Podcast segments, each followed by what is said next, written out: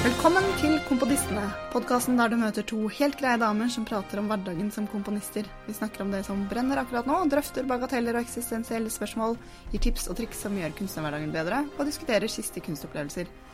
Som en rød tråd gjennom det hele ligger den evige jakten på balanse i kabalen som sår av familie, karrierer, dobbeltgarasjer, korpsøvelser og livet generelt. Jeg heter Bente Leiknes Thorsen og er komponist og komponist. Og med meg har jeg min medkomponist Therese Birkelund Ulvo. Og sist vi snakka, så hadde du akkurat kommet hjem fra festival. Hvordan er det nå? Har du fått landa? Ja, nå har det gått én uke. Fremdeles eh, ganske trøtt, må jeg si. Men eh, det er også litt sånn Det har vært ikke bare festivaluken, men hele 2018 frem til med forrige uke har vært eh, skikkelig på høygir. Og nå er det liksom en litt annen fase av året, litt andre ting jeg skal gjøre som ikke er så høyintensivt, selv om det er eh, Eller en annen type jobb. Mm. Så det er liksom en, en annen modus. Og det er litt fint og litt eh, rolig på, på en eh, arbeidsom måte. Det høres bra ut. Det går jo litt opp og ned i denne jobben. Så det er kjent, den der overgangen fra høygir til eh, Mm, helt sånn brekke på, føler jeg. mm, mm. Denne uka får du høre mer om det å falle ut og inn av vaner, sensurmøter, Bentes tips til studentene, lappetek... Lappetek... Lappeteppeøkonomien som frilanser. Og så kommer det et helt nytt segment som vi håper dere liker. Ta-da! Nå som Hardanger er over, som du sa i stad, og det er litt annet eh, gir, hva er det du har gjort eh, i det siste? Det har vært litt forskjellig, da. De store tingene nå er jo eh, Det heter ikke selvangivelse lenger, det heter skattemelding, er det det det heter? Mm. Det begynner jo å nærme seg veldig. Og jeg Du hadde jo en Dette snakket vi jo om i en tidligere pod. Du hadde irriterende god kontroll, jeg hadde absolutt ingen kontroll.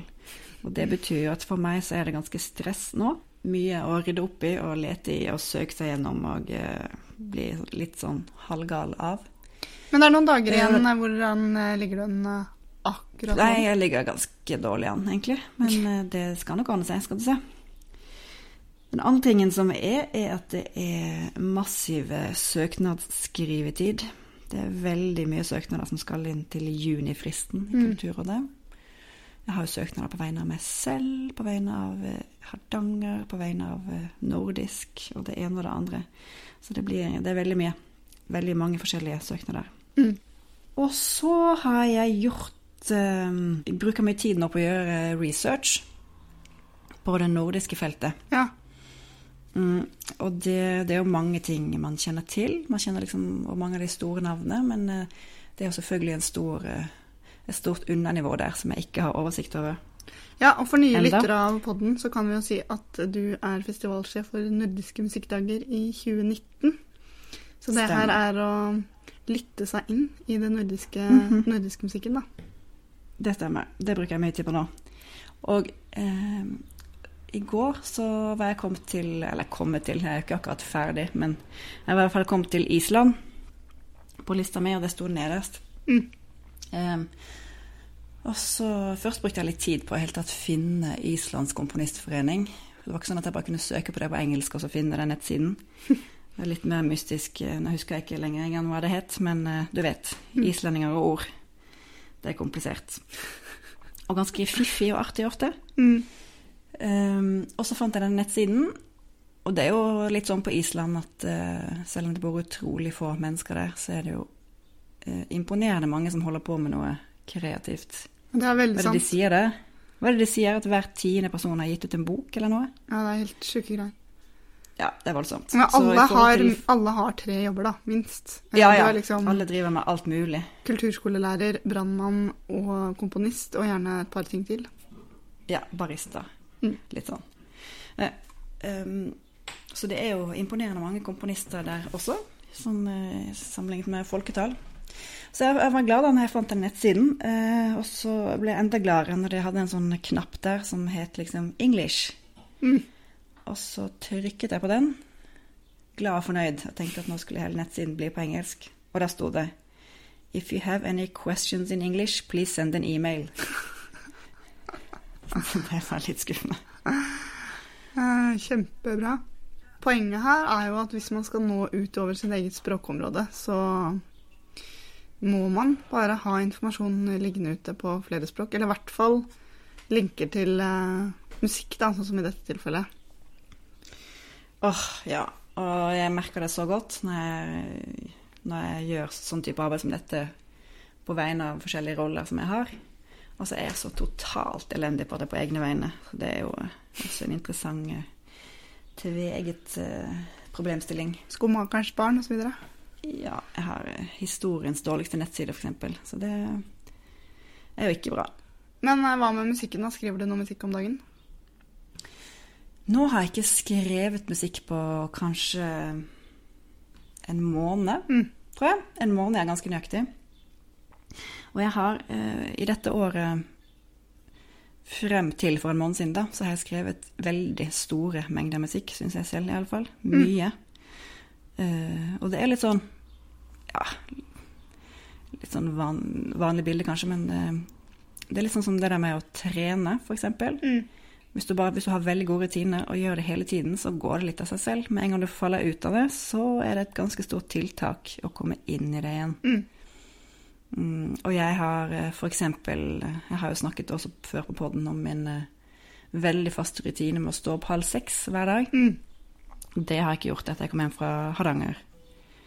Eh, så det er Men du gjorde vel ikke det i ukene før det, når du var på reise? Men det er kanskje det henger sammen med huset, liksom? Eller? Ja og tja. Altså, jeg komponerte ikke det heller, men i USA eksempel så våkna jeg jo i lokaltid eh, sånn ca.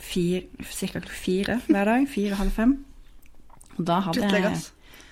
Ja, men det var litt sånn fin uh, greie for min del, for da hadde jeg liksom to-tre timer som jeg satt og jobbet før barna våknet. Mm, mm.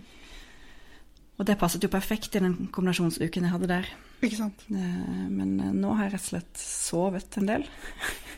Det er jo heller ikke så dumt, da. Og skrevet ikke noe. Nei. Noen ganger må man sove litt. Men det handler også om det der med å liksom rykke ut av en fast rutine. Da er det vanskeligere å komme inn igjen. Ikke sant? I tillegg så har jeg lånt bort det rommet som er kontoret mitt. Det er bortlånt i noen måneder. Og jeg har et stort hus, det er mange andre steder jeg kan sitte og jobbe, men bare sånne små ting som gjør at det er litt mer tiltak å finne ut, eh, liksom, finne ut av den rutinen igjen. Gjør at det har ikke skjedd ennå. Men jeg skal nok eh, gjenopprette det igjen. Nå må jeg begynne å skrive igjen snart. Nei, for det tenker jeg også er typisk med sånn, den type vaner, da. At den er, eh, den er litt stedbundet. At du kan gå på kontoret, og Ja. så er det litt det der at man gjør det hver dag, så er man Ja, i ja, det er akkurat det. Men jeg tenker er kanskje sånn, et tiltak er jo rett og slett å sette, sette opp en midlertidig kontorplass et eller annet annet sted. Sånn at du Ja, vet at når du er oppe, så slipper du å tenke 'Å, hvor skal jeg sette meg ned, og hvor er laptopen?' Men alt det ligger klart. hva skal jeg ha med? Ja, Ja. ja, det er noe med det. Men det er jo eh, også litt sånn at jeg sier at jeg må begynne å skrive igjen. Det må jeg. Men akkurat nå er det jo veldig mye tekst og, og, og Excel og, og sånne ting, da. Mm. Eh, Og i tillegg så driver jeg og skriver en tekst for uh, Musikkultur, det bladet. Så det, det er i det hele tatt mye tekst og tall. Så må jeg kanskje rett og slett eh, komme litt videre med disse tingene, og så kanskje begynne å skrive neste uke, da. Det kan være et personlig mål for meg. Ikke sant? Da rapporterer du inn her, så holder vi deg accountable. Mhm. Ellers er det jo den store generalforsamlingsårstiden. Ja, ja, ja. Vi var jo begge to på generalforsamling i Komponistforeningen forrige uke. Det er Det er litt sånn når du ser eh, Ja. Litt sånn når du ser eh, innkallingene og ser at det er vedtektsendringsforslag, så bare oi, oi, oi, dette blir langt. Altså, det, det er ikke en ting som kan, eh, som kan nevnes i vår forening uten at det skal diskuteres opp og ned og til høyre og til venstre, og det er jo flott. Men det er også det er en litt sånn kulturopplevelse å være på de generalforsamlingene noen ganger. Men jeg tror det her er jo ikke enestående for vår forening. Det er bare sånn borettslagsforeninger og vedtektsendringer og sterke meninger. Det er jo Ja, ja. Det er noe med når mennesker kommer sammen og skal forvalte noen felles ressurser, så er det plutselig mange hensyn å ta. Ja, helt klart. Men vi har en veldig god eh, leder i denne foreningen for tiden, så alt var godt ledet og gikk veldig bra, vil jeg si. Helt enig. Godt møte. I kveld er det generalforsamling i Torno. Mm. Det er også en veldig viktig ting for eh, folk på vårt felt. Så, og viktig å dra og stemme. Og um, stemme på de riktige tingene for fellesskapet. Jo, men det er jo sånn at uh, som å stemme i stortingsvalget eller whatnot, at uh, Mm. hvis du er avholden, så stemmer det jo på det forslaget du liker minst. Mm. Mm. Man er også avholden ved å ikke være til stede, eller ikke ha levert fullmakt. Ikke sant? Så det er viktig. Skriver du for tiden, da? Skriver og skriver. Altså, jeg jobber med det stykket som jeg har til Klang neste uke, og jobber med stykket til Ernst. Men jeg tror jeg er i mye større grad enn deg mer sånn um, Jeg jobber kreativt med ting uten å føle at jeg skriver noe. Mm. Så det er um, en sånn litt sånn utfordring på egen del å, å oppfatte alle de andre tingene også som en del av jobben, faktisk. Um, Mm. Og så er jeg nok også mer sånn eh, periodeskriver. Skulle ønske jeg var bedre på å skrive helt jevnt hele tiden, men jeg har tidvis også andre ting som tar så mye plass i hodet at det er litt lite Mm. plass igjen. Ikke sant. Men jeg har jo gjort andre ting, da, som vanlig. En ting jeg tenker Ja. på nå, er eh, Nå har jeg vært i to runder med sånne sensurmøter denne våren. Og det er jo spennende å sitte på den andre siden og gi karakterer. Um, Å ja. Mm. og, og vurdere andres arbeid. Men det er veldig spennende å møte kollegaer. I det ene tilfellet så var vi komponister sammen, og i det andre tilfellet så var det meg som komponist og en fra en tilstøtende fagområde. Um, å ha sånne gode faglige samtaler. Mm. Og så vet man jo at det har mye å si for de som er mottakere av eh, vurderingene. Så det er jo et arbeid du vil gjøre så samvittighetsfullt som mulig. Ikke sant. Men så skal det også leses inn i den store sammenhengen, og, og det må jo ta kunstneriske vurderinger da, i dette tilfellet. Mm. Så det er, eh, det er ikke enkelt, men jeg tror det har vært eh, jeg, eller jeg oppfatter i hvert fall at det har vært gode samtaler. Og så er det morsomt å gjøre ting man ikke har gjort før. Den ene runden her var en, en eksamensform som jeg ikke har vært borti å vurdere før. Så det var uh, spennende å se, Mm. se og jobbe med det. Det er jo veldig utviklende da, å sitte med sånt uh, vurderingsarbeid. Mm. Man blir jo faglig utfordret hele tiden. Ikke sant? Ja, og sånn som jeg merker her, um, så har du Jeg har kanskje høyere kompetanse på noe, og noen andre har høyere kompetanse på noe annet, og så sitter man der Det var et tilfelle her hvor jeg kjente at jeg hadde en litt sånn uro på noe. Jeg klarte ikke helt å sette fingeren på det. Uh, Men da i samtale opplever at den uroen jeg har følt over noe, er, um, har den andre ordene for, da. Uh, Ja. fordi der er det eh, større faglig tyngde på akkurat det feltet. Men der er det også verdifullt å kjenne at å ja, selv om dette ikke er liksom mitt første At jeg ikke helt skjønte hva det var jeg ikke likte på det stedet, så, så var jeg spot on allikevel. Mm. Og sånn tenker jeg det også er ofte i andre typer juryarbeid. da. Helt klart. Og så er det jo eh, Noen ganger så kan man jo eh, Eller jeg tror det er litt viktig da, at man eh, når man kommer inn i sånne eh, rom, som et sånn juryarbeid veldig ofte er, et, et typ lukket fellesskap, veldig sånn bokstavelig talt, hvor eh, det som skjer i rommet er jo bare for de ørene som er til stede der. Mm. Og det er en veldig viktig ting at man respekterer det og har tillit til hverandre for at det faktisk blir overholdt. Men i, den, i det fellesskapet som oppstår der, så kan, det også, kan man lære masse nytt og bli utfordret på ting man ikke eh, har tenkt så mye på. Og man Mm. kan også mm, i større og mindre grad komme dit med bombastiske meninger eller eh, klarsyn og bli eh, gå derfra mye mer forvirret. Mm. Eller man kan ha rett og slett endre mening av god argumentasjon av andre, noe jeg syns er helt greit. Mm. Det er kjempeviktig. En- ting med det er ting som jeg opplever eh, en søknad eller hva det nå er, som er opplagt eh, god, og som så er støtteverdig. Um, og så har jeg kanskje forberedt meg litt for lite på argumentasjon for det, for for meg er det så opplagt. Og så kommer man i møte og må forsvare det. Eh, Mens andre ting som jeg tenker at det er mer diskusjon om, og forundrer meg godt på det, går gjennom uten diskusjon. Så det er også det er sånn spenn der. Men eh, Eh, Ja, jeg tenker også det er veldig viktig å komme inn i den type rom og være ganske åpen for de andres fagkompetanse. eh, kunne justere seg.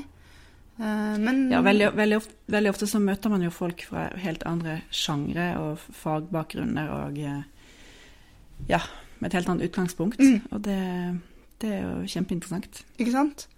Og så heller uh, insistere på de tingene som man selv vet. Ja, men her er det. Dette er jo bra.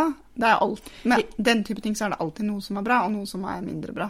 Så må man bare Ja, men det, det er det som også er bra med, med, den type komiteer og juryer og sånt, at siden man møter folk med annen bakgrunn, så kommer man ikke unna med, med å insistere på at det er bra. Altså man må man utfordres mye mer på å argumentere for det. Jo, jeg er helt enig med deg.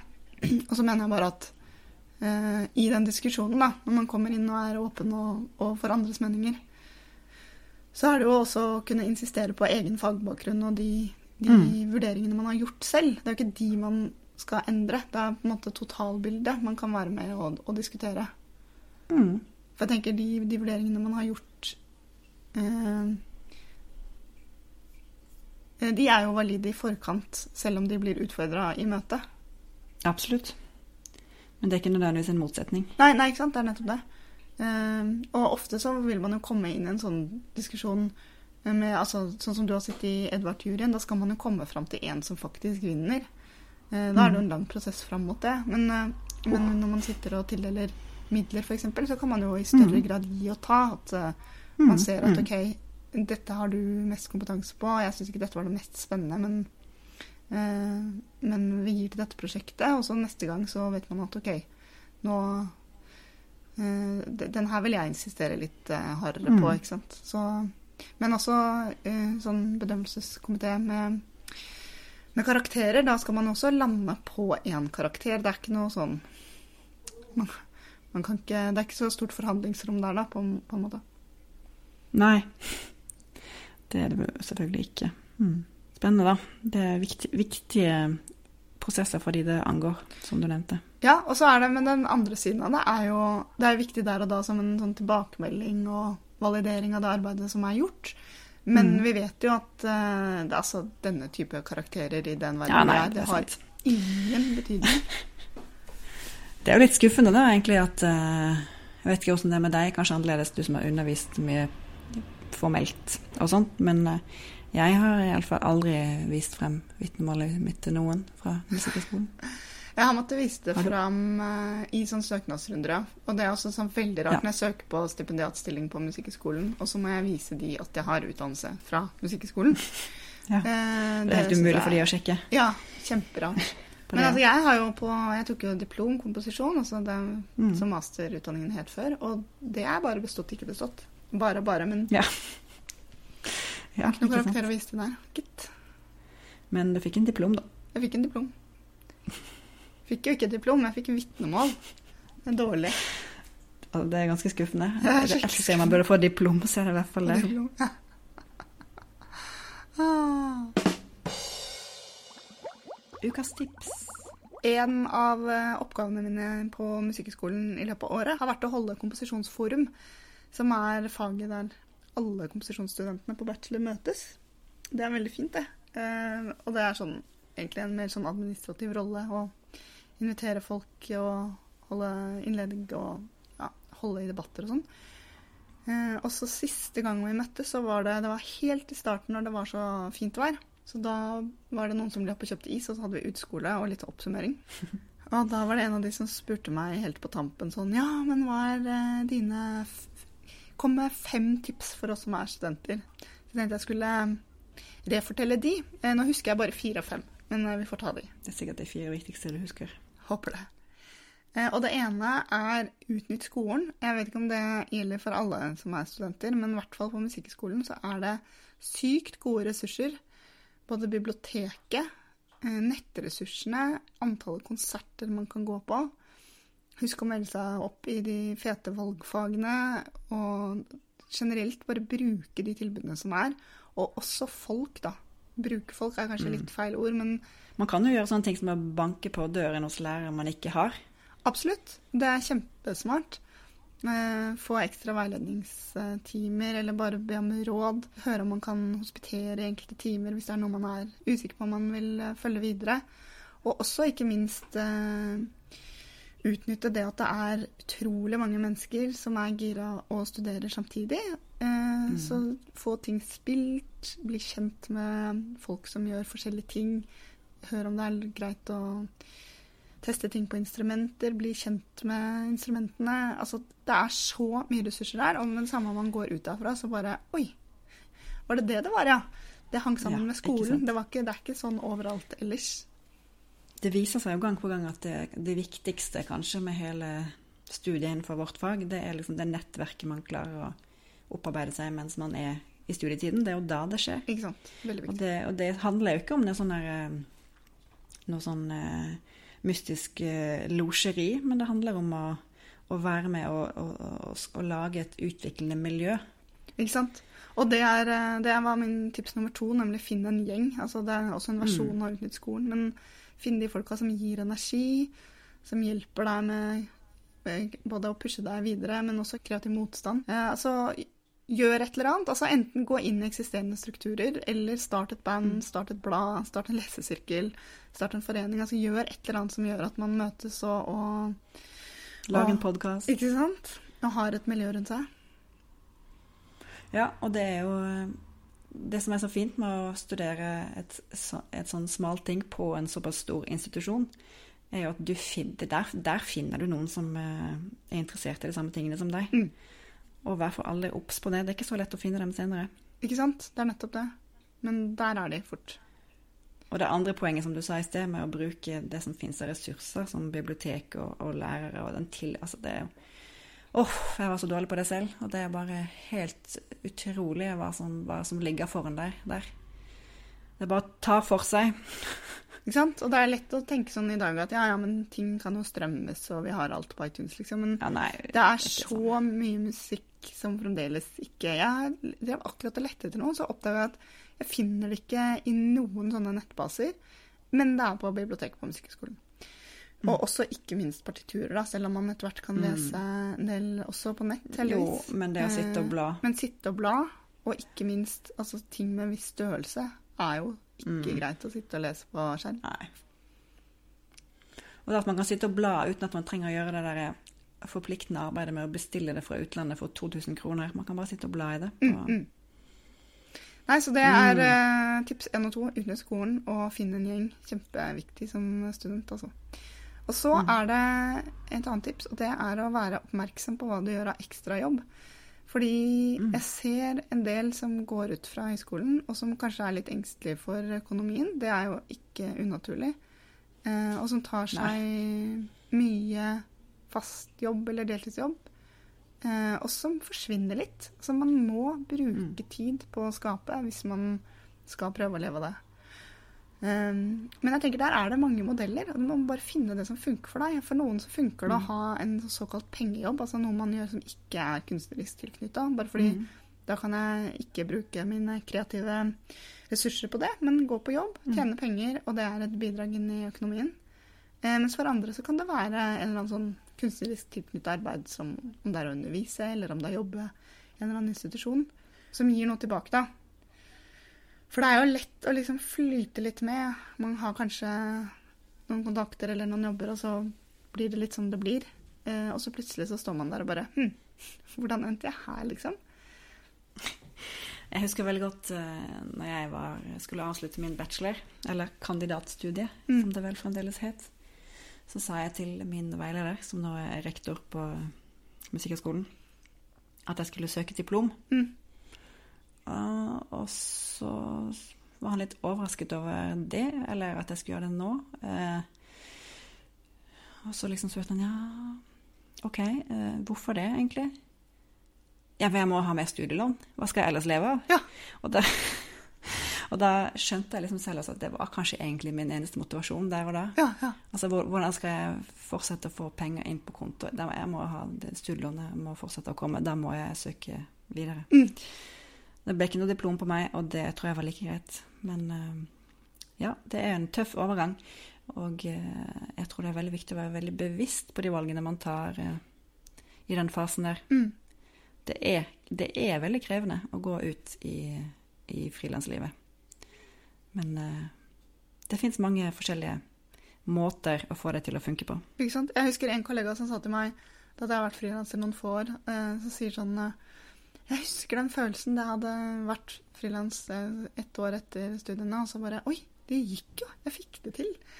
og så gikk det et år til, og så bare Oi, jøss! Yes, det gikk jo! Jeg fikk det til. Og nå er det ti år, eller hva det var da, eller 15 år, og nå er jeg liksom slutta å ha den følelsen, for det går jo. Jeg husker veldig godt uh, når jeg fikk mitt andre barn. Det, det kan jeg huske veldig godt. Førstbarn husker jeg ikke så veldig godt. uh!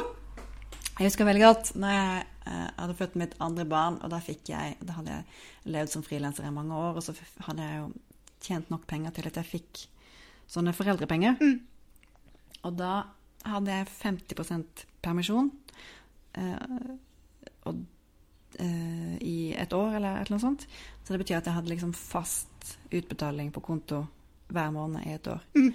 Liksom, det var jo kjempedigg, men det var liksom fra første måned, eller fra andre kanskje, da, så fikk jeg litt sånn eh, panikk av det. Bare Det her eh, det, er, det kommer til å bli så Det er så avhengighetsdannende å få lønn på en fast dato hver måned. Det, det, kan ikke være for mye av det. Det blir så vanskelig å komme seg ut av det igjen. Så det ble ikke så mye da, siden det var 50% men eh, Oh, ja. For det tror jeg også gjelder sånn generelt. Hvis man, er, hvis man har vært innom liksom fastjobbgreiene, så, så, er det enda vanskeligere. Mm, det er veldig ja. sant, det. Ja. Mitt siste til studentene var å holde på med livet. Og ja. det jeg tenkte på da, var liksom flere ting. For det første, det John Lennon uh, sier i sangen 'Beautiful Boy', 'Life is what happens to you while you're busy making other plans'. Yes. Uh, så han var ikke den første som sa det, men uh, det står jo så veldig fint i den teksten. Eh, for det er lett å tenke sånn bare jeg får gjort det, eller jeg får gjort det, eller jeg får gjort det, da kan jeg mm. dra på ferie eller kjøpe hus eller få mm. barn eller hva det nå er. Mm. Men eh, livet skjer jo her og nå. Så selv om man er kunstner og økonomien ikke alltid er den beste, så er det noe med å tenke gjennom det om det faktisk er en reell motsetning da, mellom å ta ferie f.eks. eller gjøre andre ting. Eh, og så er det det andre, og det er at det er veldig lett å knytte egenverdien som person til den verdien man føler man har som kunstner. Mm. Uh, og hvis man gjør det i stor, for stor grad, så tror jeg det er litt sånn skadelig. Uh, så det er lurt å ha litt andre ting i livet, så man også får dratt seg litt ut av bobla. Om det er familie, eller om det er hobbyer, eller hva det er. Men holde på med ting, liksom. Hobbyer, faktisk. Mm. Ja. det, ja. det, kan bli veldig altoppslukende, og det kan bli litt sånn eh, selvopptatt også. Mm på at eh, man er så opptatt av sine egne prosjekter at man ikke ser noe annet. Nå har jo både du og jeg fikk jo barn i den fasen som var fra studietid til frilansliv. Mm.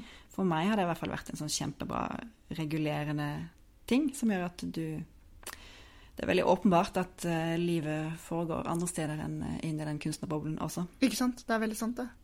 Og så tenker jeg at uh, ja, det å ha det å holde på med livet, det er både bra i motgang og medgang. Det trekker deg litt ned du kommer hjem fra en ufraføring eller et eller annet stort, så er det liksom ikke Det er ikke målgang og gullmedaljer som venter deg. Det er matpakker og dovask og sånn. Eh, yes. Og så er det i motgang hvor det går trått og er fælt, så har man andre ting å sysle med. Og så tenker jeg også Absolutt. for min del, så jeg har jo brukt eh, lyder fra barna i musikken min. Så mm. det at man holder på med livet, kan gjøre at man også får et materiale å skape av. Mm. Kulturtanten er på byen. Jeg har lest en bok, og um, pitcha jeg den da jeg var i Helsinki, for jeg leste den der. Men vi har ikke rukket mm. å snakke om den nå, men den må vi snakke om. Og det er 'Enkle atonale stykker for barn', som er skrevet av Dag Johan Haugerud. Eh, og når den kom, så fikk jeg veldig veldig lyst til å lese den, først og fremst pga. tittelen. Mm -hmm. Hvilken samtidskomponist kan motstå tittelen som har atonal i seg? Og så så jeg den omtalt, og så tenkte jeg det er et eller annet kjent med han forfatteren. Eh, og så, det, så, leste jeg vel om det. At han eh, ja, I tillegg til at han er filmskaper og, og forfatter, så jobber han også som um, bibliotekar på Musikkhøgskolen. Og jeg tror når vi studerte der, at han var, var der ganske 100% Nå har han en mindre stilling. Uh, og så fikk den jo veldig gode anmeldelser. Men det har noe med Schönberg å gjøre, eller? Uh, nei. Det har det ikke. Men eh, det er altså veldig kort om boka, så er det en bok i, i tre liksom frittstående deler. Den første delen begynner med to personer, og så går de ut av deres møte, og så følger man den andre, en av de videre i møte med noen andre mennesker, og så hopper liksom historien fra menneske til menneske. Og det høres litt hesblesende ut, men det er en, eh, det er en sånn streng i det. Og med det samme man skjønner at man trenger ikke å huske alle menneskene hele tiden. Så følger man mer med på eh, trådene i det, på en måte. Og så er det en lang midtdel som er på en måte hovedbiten. Hvor det er en um, ung forfatter som får det for seg at han skal skrive biografien til en uh, større uh, avdød forfatter, og ta kontakt med hans avdøde Nei, hans avdøde enke. Det var helt feil. Og ta kontakt med hans enke for å, for å snakke om prosjektet. Og så er det en siste del som er en sånn liten epilog. Og bare den oppdelingen, det, den går jo under navnet roman. Eh, så det er ikke på en måte noveller. Men personene går ikke igjen i bøkene, det er, men det er noen temaer som går igjen. Og det tenker jeg det, det er ikke noe om da? Nei, men det virker Det er noe sånn musikalsk over den formen. Jeg tenker sånn sammensetning av verk som passer sammen på en konsert, eller liksom mm. veldig frittstående deler i et musikkverk som ikke har noe felles materiale, men som kanskje felles noen felles uh, måte å behandle ulikt materiale på, eller skjønner du? Ja. Og det gir veldig mening i det, den boka også. Eh, og den eh, er en sånn bok som den satt ordentlig i meg lenge etter. En kan gå, fremdeles gå liksom og, te og, tenke på ting derfra. Og det er en sånn kvalitetskriterium, kriteriet, kjenner jeg. Men det er en bok med utrolig fine menneskeportretter. For et av de temaene han behandler, da, er jo hvordan, man, hvordan menneskelige møter eh, går litt i stå. Hvordan man snakker forbi hverandre. Og hvordan den mhm. utsiden man tror man presenterer, ikke stemmer overens med det andre opplever. Og en av de konkrete måtene han jobber med det på, er jo at han begynner kanskje inni tankene til en person. Eh, og så sier vedkommende noe høyt, og så går han over til hvordan den andre personen oppfatter det inni seg og sier noe ut.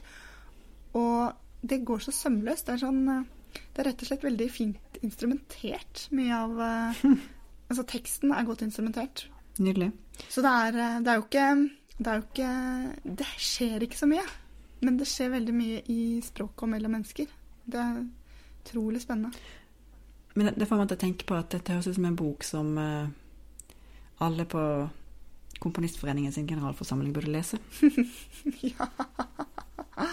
Hvordan det ytre og det indre ikke samsvarer. Det er veldig ja, mange som kan ha nytte av å tenke litt på det, tror jeg. Ikke sant. Så det er jo uh, se hverandre og snakke forbi hverandre. og vir Virkelighetsforståelse og mm.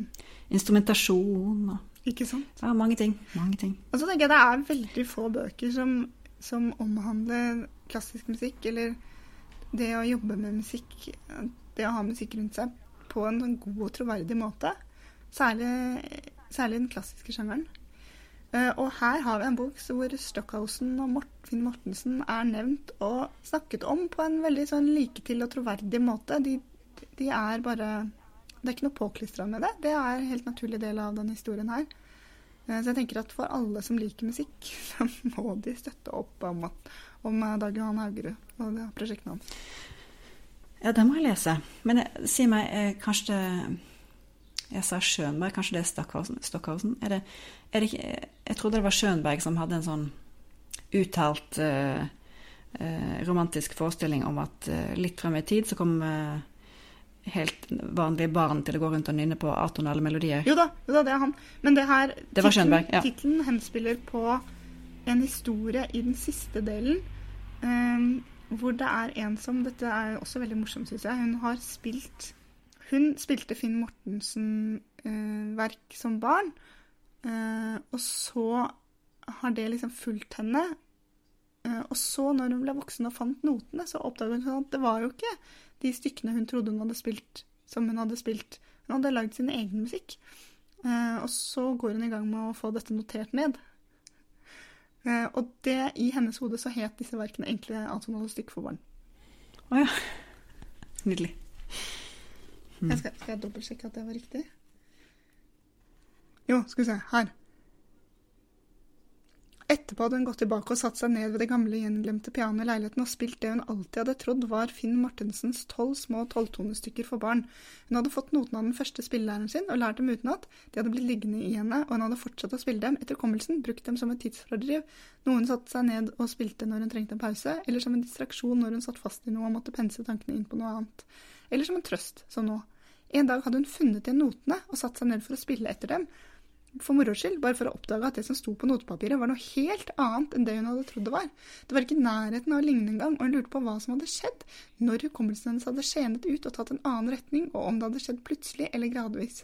Hun tenkte på det der hun satt ved pianoet i Brussel, hvor den musikken hun hadde spilt, kom fra, hvordan det kunne ha seg at hun i over 20 år hadde spilt tolv små stykker som ikke hadde noen opphavsmann, og som var noen av de fineste små klaverstykkene hun visste om. Plutselig hadde det demret for henne at det kanskje kom fra henne selv, at det var hun som hadde komponert dem, og først ble hun usikker, ville ikke helt tro det, men jo mer hun tenkte på det, desto sikrere ble hun på at det var det som var forklaringen. Hun hadde derfor bestemt seg for å skrive dem ned, hadde fått det travelt, som om hun, som om hun var redd hun ville miste dem dersom hun ikke fortet seg. Hun hadde funnet et grafisk komposisjonsprogram på nettet og skrevet inn notasjonene på et digitalt noteark. Hun hadde kalt komposisjonene for enkle atonale stykker for barn, tenkte på det som en hommage til Mortensen samt en presisering, i og med at hennes komposisjoner gikk lenger og var nesten helt uten tonal struktur. Etterpå hadde hun sittet med den lagrede filen og følt at hun hadde gjort noe viktig. For første gang hadde hun skapt noe av eget hjerte, noe som var hennes. Hun hadde tenkt på bagatellene som en forsikring, noe hun kunne ta fram når hun var i ferd med å miste seg selv, og også som en forsikring i form av en billett til noe annet, eller, og i verste fall, en arv til barnet. Noe han eller hun kunne oppdage etter hennes død og kanskje ta lærdom av. Er ikke det utrolig fint? Jo. Veldig, veldig fint. Og det er skrevet på en sånn måte som eh, Du kan ikke skrive de tingene der uten å være en skikkelig dyptgående musikkjenner. Ikke sant? Det er nettopp det. Så det, Mm. den må alle lese. Og hvis du driver med musikk, så må du i hvert fall eh, lese den. Mm. Denne podkasten er sponset av Norsk Komponistforening, og der er vi medlemmer begge to. Du snakka i stad om å søke etter musikk på Islands eh, komponistforenings sider. Det var ikke så lett. Ja, og jeg har brukt mye tid på alle disse nordiske nettsidene i det siste. Jeg må si at medlemsoversikten eh, på den norske siden, den er veldig god. Der kan du gå inn og trykke på 'om oss', medlemmer, og så får du hele litt opp til enhver komponist hvor flinke de er til å sende inn ting, selvfølgelig. Men eh, det er ganske mange som har levert eh, bra materiale, og det er en god, god oversikt der. Gode lenker videre ofte til egne Yes. hjemmesider. Og hvis du er på jakt etter noen du vil at skal skrive musikk til deg, eller lurer på hvordan en komponist ser ut, så er det et sted å starte. Ja, mange fine portretter. Ukas tilbud. Av nye ting som har dukket opp for meg denne uka, er det at jeg skal i NRK Klassisk og lage det programmet som heter Min favorittmusikk. Spennende. Har du, har du hørt på det noen gang? Jeg har ikke hørt på det. Eh, Men hvor langt er det Det er da? Hvor sånn- mye musikk må du lage? Et sånn koseprogram. De, hadde, de lagde det med Tore Augestad for noen uker siden, og så blir det meg nå Nettopp.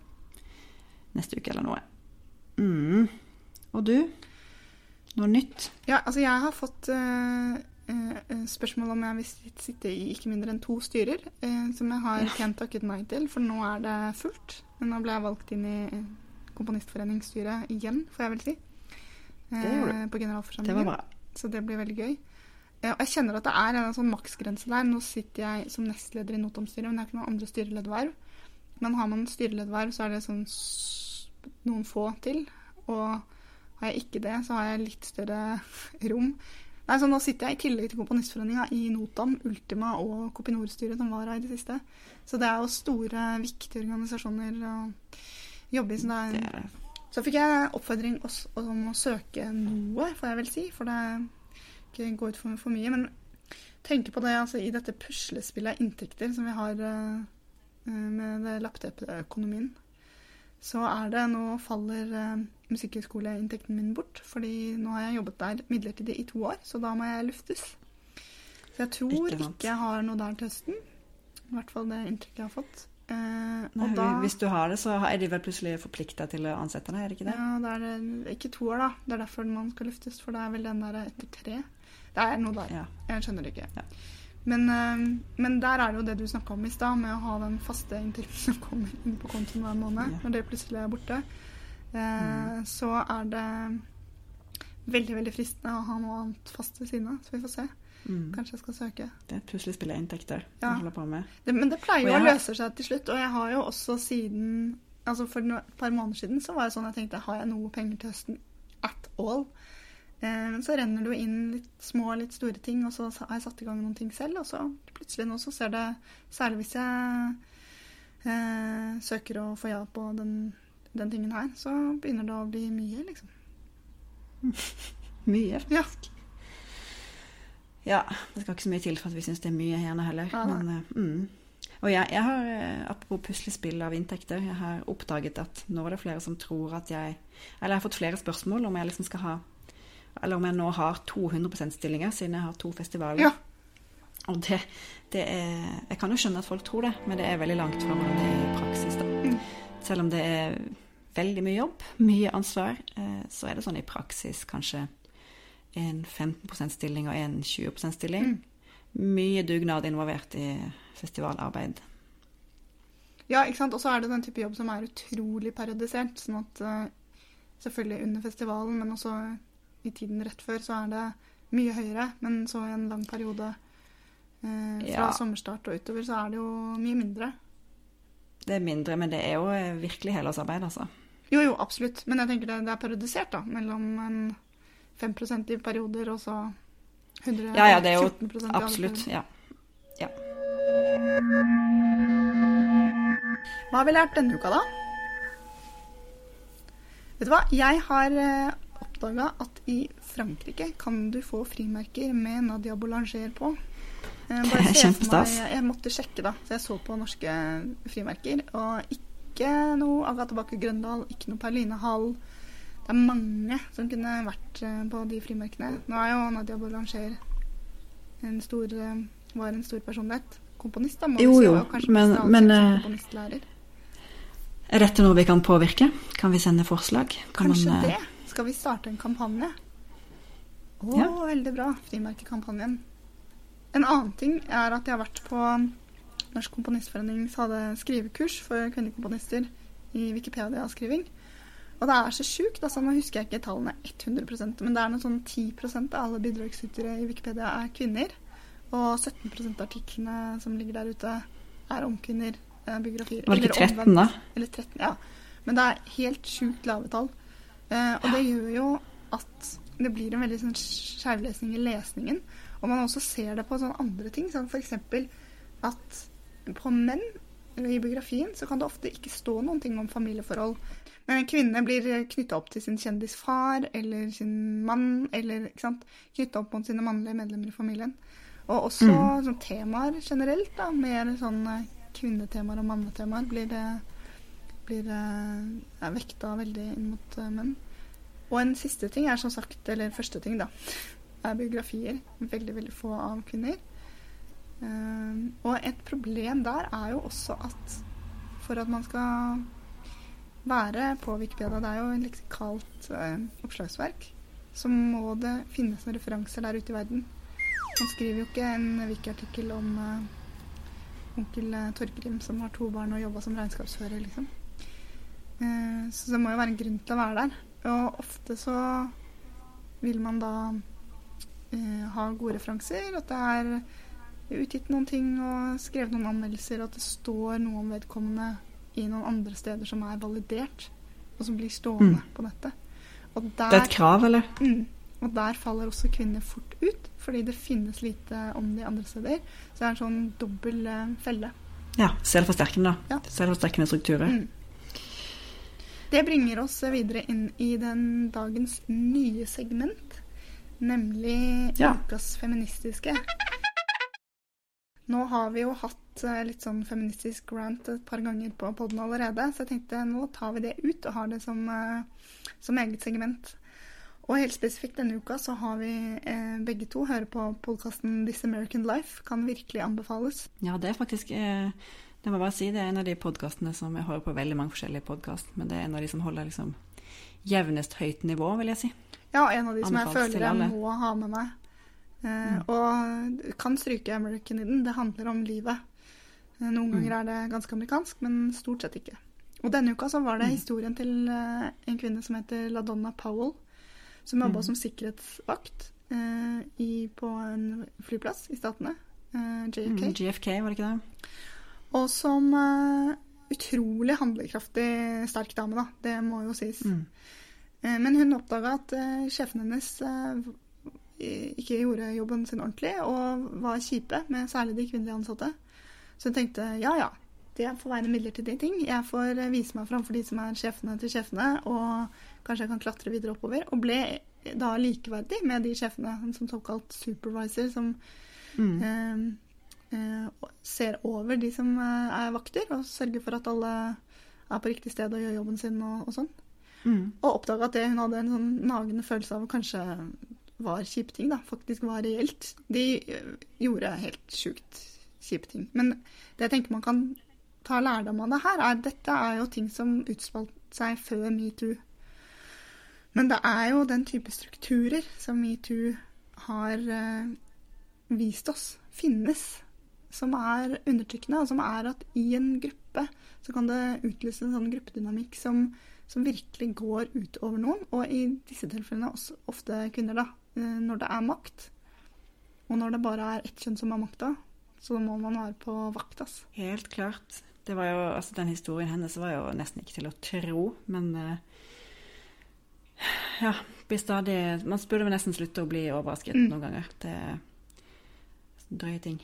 En annen ting med det er jo at når eh, metoo-bevegelsen virkelig kom, så var det så mange som var sånn Ja, men hvorfor sier de fra nå? De kunne sagt fra før, Mm. og eh, de må ta det med en gang, og Og der er det jo mange som ikke sier fra, som opplever skam og ikke vil gå med det videre, som er en viktig del av det. Men det er også utrolig mange som har sagt fra, og det ble jo avdekket i denne historien. Så mange som forsøkte å si fra, som hadde sagt fra, som hadde sagt fra på de måtene som var etter boka, som til og med hadde eh, saksøkt, og fremdeles fikk de samme mennene sitte der og være kjipe folk som eh, gjorde hverdagen eh, kjip. Og de gjorde en dårlig jobb også. Jeg er helt utover min fatteevne. Altså.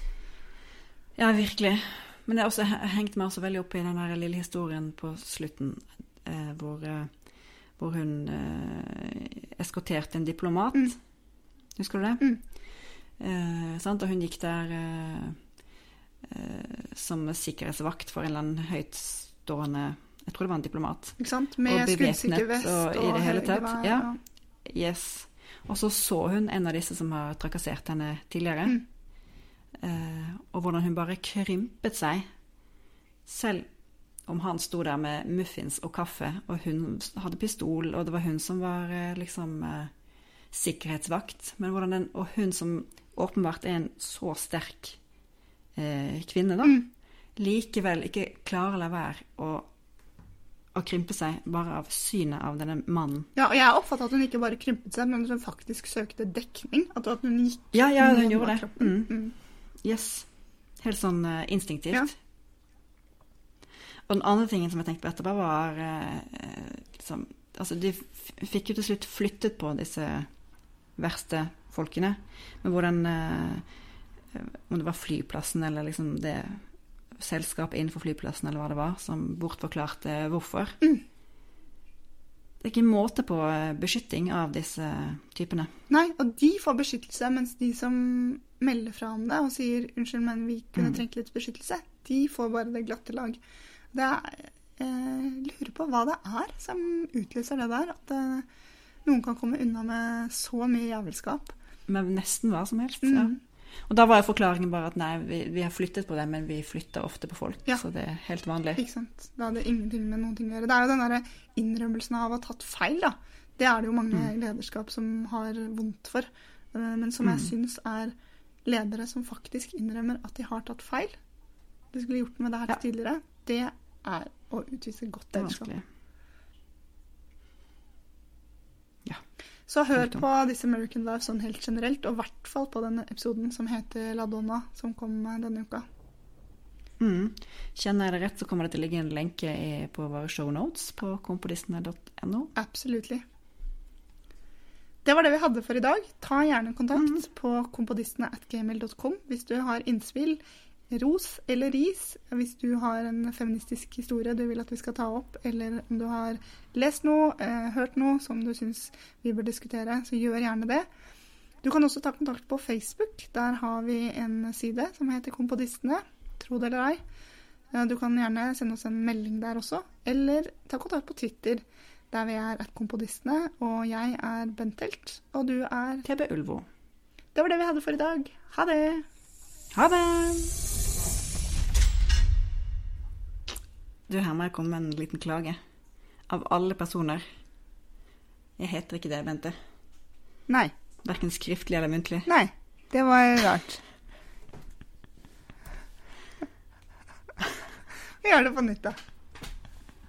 Jeg skrev det, og så Uh, tenkte jeg Nå var det, det var noe det er veldig mange som skriver det, altså. Jeg, jeg vet, altså, var det noe feil der, og så så jeg det ikke. Og så når jeg sa det nå, så bare Var det noe feil? Altså, ja. Gud, ass. Ok. Men da har vi dagens bloop, i hvert fall. Topp. Ah. OK. Har vi gjort opptak i en time og et kvarter nå? Ja. Ja. Det har vi. Ja. Topp. Og vi ønsker lykke til. Ja, takk, takk, takk. Ja, men da trykker jeg på stopp, og så Stopp. får jeg spise litt, tror jeg.